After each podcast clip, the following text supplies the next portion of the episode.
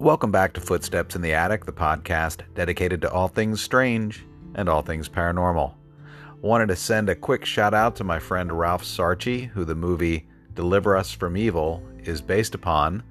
I just wanted to recommend highly that you all go read his book. It was formerly called Beware the Night, but now they have changed it, the publishing company, to the same name as the film. So look up Deliver Us from Evil, and if you want to be scared and inspired at the same time, highly recommend you read this book. Um, little known fact about me is that my favorite film of all time, despite being a paranormal enthusiast, is It's a Wonderful Life. I absolutely love every aspect of this movie. I have memorabilia. I've met the surviving cast members. I watch it every Christmas Eve without fail. And I love the entire message behind the movie. And it kind of, when I was thinking about the film today, it inspired me to do a slightly different topic for this podcast. So tonight we'll be discussing angels and guardian angels. And I'm going to be sharing a couple stories that friends of mine have shared of angelic experiences. I personally believe that we are all assigned, for lack of a better word, a guardian angel at birth. And this angel watches over us and acts as sort of the foreman and aids our spirit guides because I do believe there's a difference between our angels and our spirit guides. And a spirit guide, for example, can be a loved one who has deceased, has you know passed on and is watching over us. Um, I recently got a psychic reading and I was told that I had two spirit guides on top of my guardian angel. One was Celtic in nature, which makes sense because I do have Irish blood. But the other one was very interesting. She said it was a Native American spirit. And I have not one drop of Native American in my family, but I have always been drawn to the mysticism of the Native American people. So I appreciate somebody out there from the Native American Spirit Brotherhood looking out for me. um, had a couple cool stories I wanted to share with you that were told to me from personal friends of mine who have had experiences. Uh, one, I will change the name. I'm going to call her Gia for this episode. Uh, when Gia was about 12 years old, she was raised down south, by the way. She um, she would go out to this creek by her house, and the creek was, I'd say, about two miles from what she told me from her home. And in those days, you could feel a lot more relaxed and secure about your children going a longer distance, especially in a more close knit neighborhood and less metropolitan. So Gia would take her bike and ride down to this creek. And one day, she kind of set up a little picnic for herself. She had a blanket and she was laying down. And uh, only problem is she was deathly allergic to bees, and she got stung by a bee and she started well really she started passing out. And her heart rate was going up and i firmly believe she was on her way to checking out of this world. And she said and she remembers this vividly this man dressed in all white picked her up and the minute she was picked up in the air it felt like she was flying. She just remembers this man looking down at her and smiling and next thing she knew, she was at her front door. And this guy knocked, and then her parents uh, discovered her, and she was taken to the hospital. Luckily, she was treated, and Gia made it out fine. But when all was said and done, and she got home, her parents asked her, How on earth did you make it to our front door in the condition you were in? And she said, Well, it was the man, the man who brought me to you guys, the man all in white. And they kind of looked at each other and said, Honey, there was no man with you. You were just laying by the front door and we heard a knock. And she was so confused. And she said, Well, I mean, I. I left my bike there as well in, in the creek area. And she went and checked the garage, and her bike was laying there very neatly, and there was no way she had the ability to get on the bike and ride it home after she'd been bitten by a bee.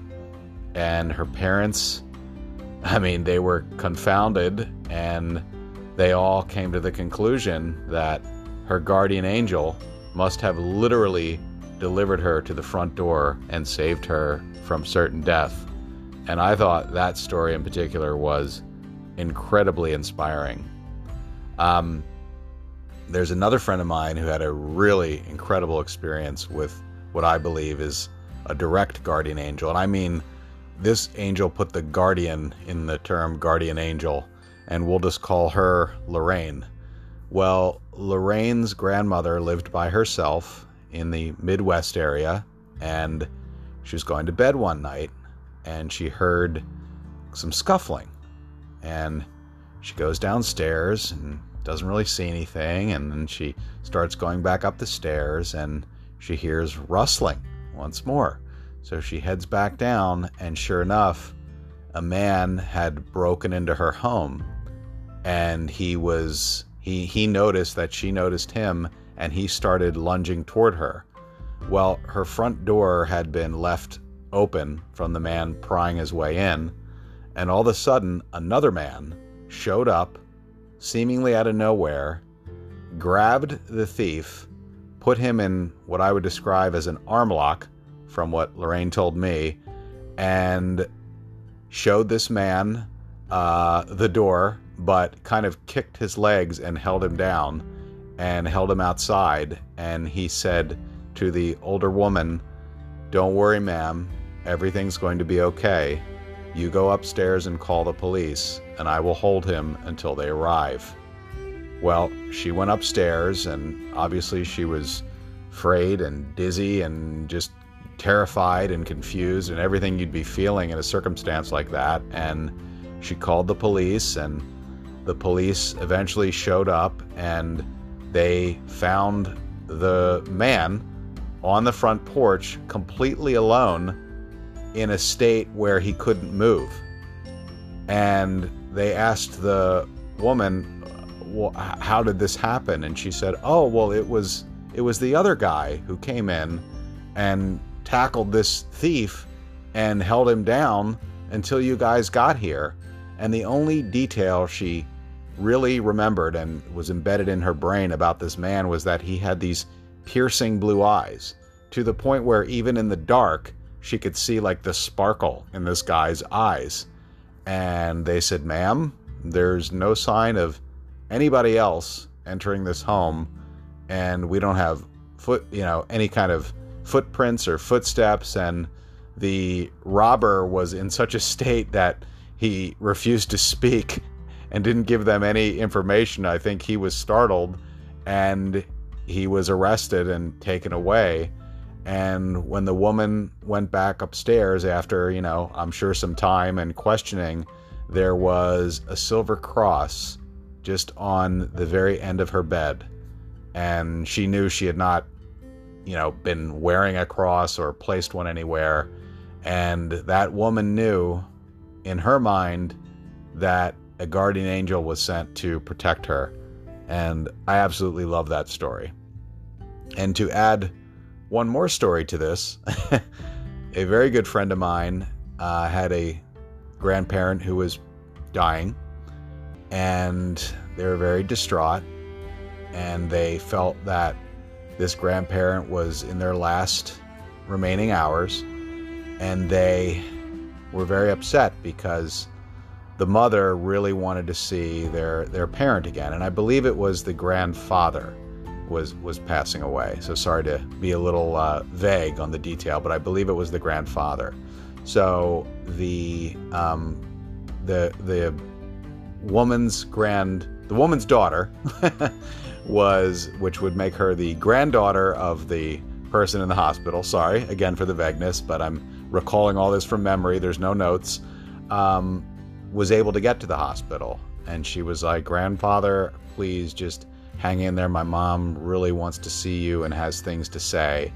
I'm not sure the relationship was the best at one point, so the daughter really wanted to sort of make amends with her father. So the grandfather wasn't really paying any attention and sort of like in and out of consciousness, and the granddaughter was very distraught and was kind of outside the hospital room crying, thinking, oh man, my mom is not going to make it here to say the things she needs to say to her dad. And this orderly, she said he had piercing blonde hair, um, or platinum blonde hair, however you want to describe it, with again blue eyes. I'm not sure what it is with the blue eyes, but she said he had very clear blue eyes and he had a big smile on his face and he put his hand on my friend's shoulder and said, don't worry, everything's going to be fine.